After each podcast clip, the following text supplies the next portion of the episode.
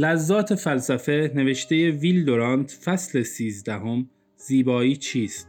زیبایی آفاقی از جمله سوالاتی که بی پاسخ مانده است یکی هم سوالی است به خصوص مربوط به موضوع ما آیا زیبایی امری عینی و آفاقی است یا ذهنی و انفسی؟ الیس که داوری او به جهت اتکا بر معلومات عمومی و جهانی اصر ما مایه احترام است معتقد است که زیبایی مستقل از بیننده است. این حکم مبنی بر این است که منجهات زیبایی در میان اقوام روی زمین به هم مانند است. اما درباره موسیقی چینی و خالکوبی وحشیان و تنشکافی قبایل زلوت چنین نتوان گفت. زیبایی مانند عادات با اختلاف اماکن جغرافیایی فرق می کند.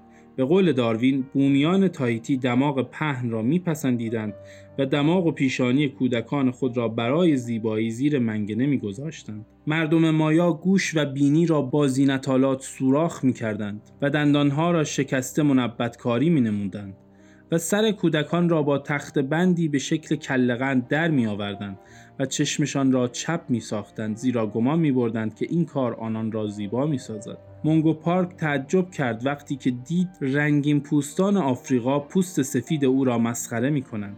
همین که کودکان سواحل آفریقای شرقی ریچارد برتون را دیدند فریاد برآوردند آن مرد سفید را ببین آیا شبیه میمون نیست ما هم خیال می کنیم که مردم زلو به گوریل سیاه می مانند. اگر ولتر بود می گفت شاید هر دو راست می گویند. درباره کفل گنده پریپیکران آفریقایی چه خواهیم گفت؟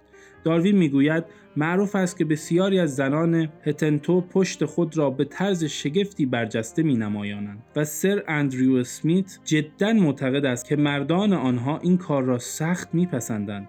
روزی زنی را دید که معروف به زیبایی بود کفل او چنان گنده و برجسته بود که به هنگام نشستن بر روی زمین نمی توانست بلند شود و آنقدر خود را بر زمین می‌کشید تا به سرازیری می رسید. زنان بعضی از قبایل سیاه نیز چنینند. برتون می‌گوید مردان سومالی زنان خود را چنین برمیگزینند که نخست آنان را به صف می‌کشند هر که از پشت برجسته تر است بهتر است زیرا برای مرد سیاه بدتر از آن نیست که زنی عکس این صفت را دارا باشد گروهی این و گروهی آن را پسندند.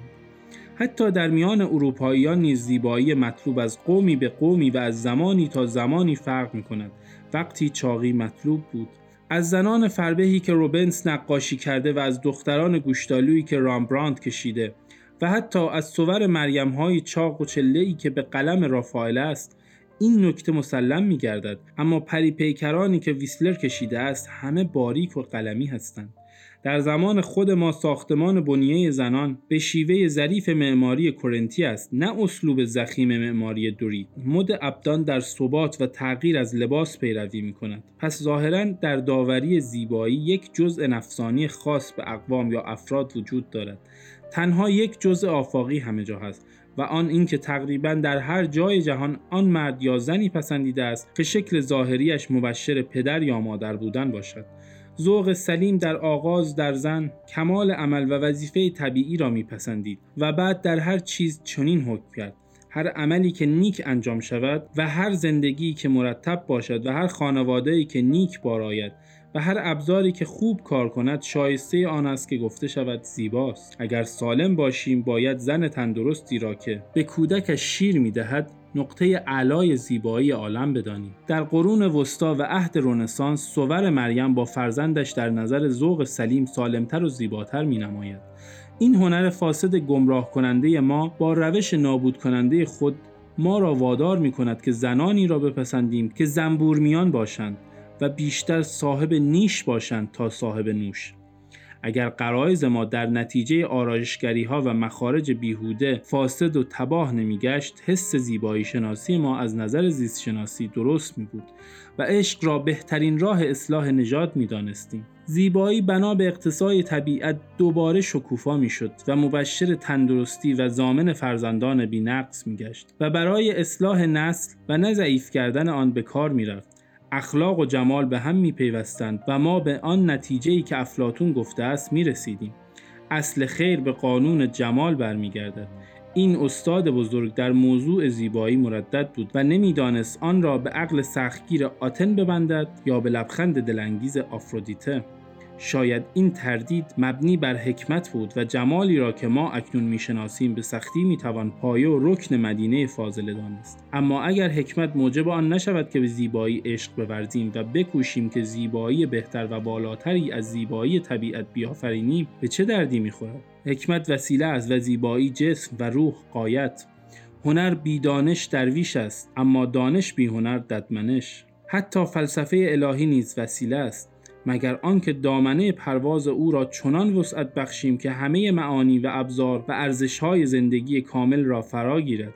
فلسفه ای که از عشق نلرزد شایسته انسان نیست. همه چیز مصر قدیم از میان رفته است و تنها اهرام عظیم برافراشته از دل ریگ و خاک بر جای مانده است.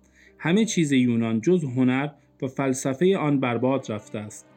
زیبایی جاندار بالاتر از هر چیزی است. اما عمر و روزگار آن را پژمرده می سازد و تنها هنرمند است که می تواند این شکل گریزپا را بگیرد و در قالب هنر خود در بند کشد تا الالعبد در آن بماند. گوته می‌گوید همه چیز در گذر است و تنها هنر استوار راز جاودانه بودن را می شناسد پیکرهای از مرمر تراشیده بر جای میمانند اما دولتها می‌روند.